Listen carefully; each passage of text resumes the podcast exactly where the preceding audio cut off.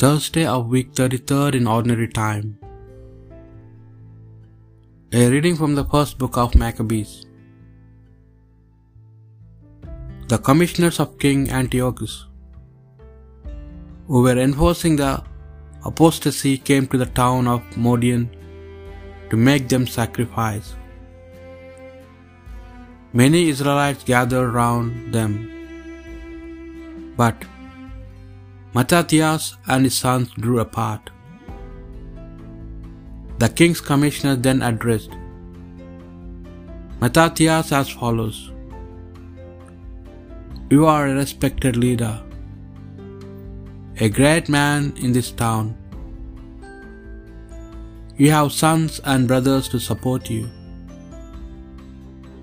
Be the first to step forward and conform to the king's decree.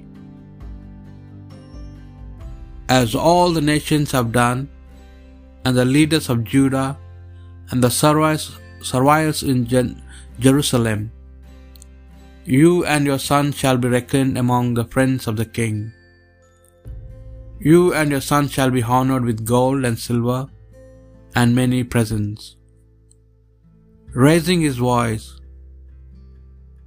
Mattathias retorted, Even if every nation living in the king's dominions obeys him, each forsaking its ancestral religion to conform to his decrees, I, my sons, and my brothers will still follow the covenant of our ancestors. Heaven preserve us from forsaking the law and its observances. As for the king's orders, we will not follow them. We will not serve from our own religion either to right or to left. As he finished speaking, a Jew came forward in the sight of all to offer sacrifice on the altar in Modein as the royal edict required. When Mattathias saw this, he was fired with zeal. Stirred to the depth, depth of his being, he gave vent to his legitimate anger, threw himself on the man, and slaughtered him on the altar. At the same time, he killed the king's commissioner, who was there to enforce the sacrifice, and tore down the altar. In his zeal for the law, he acted as Phinehas did against Zimri, son of Salu. Then Mattathias went through the town, shouting at the top of his voice, Let everyone who has favor for the law and takes his stand on the covenant come out and follow me. Then he fled with his sons into the hills, leaving their possessions behind in the town. At this, many who were concerned for virtue and justice went down to the desert and stayed there. The word of the Lord.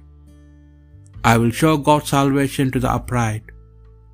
The gods of gods, the Lord has spoken and summoned the earth. From the rising of the sun to its setting, out of Zion's perfect beauty it shines.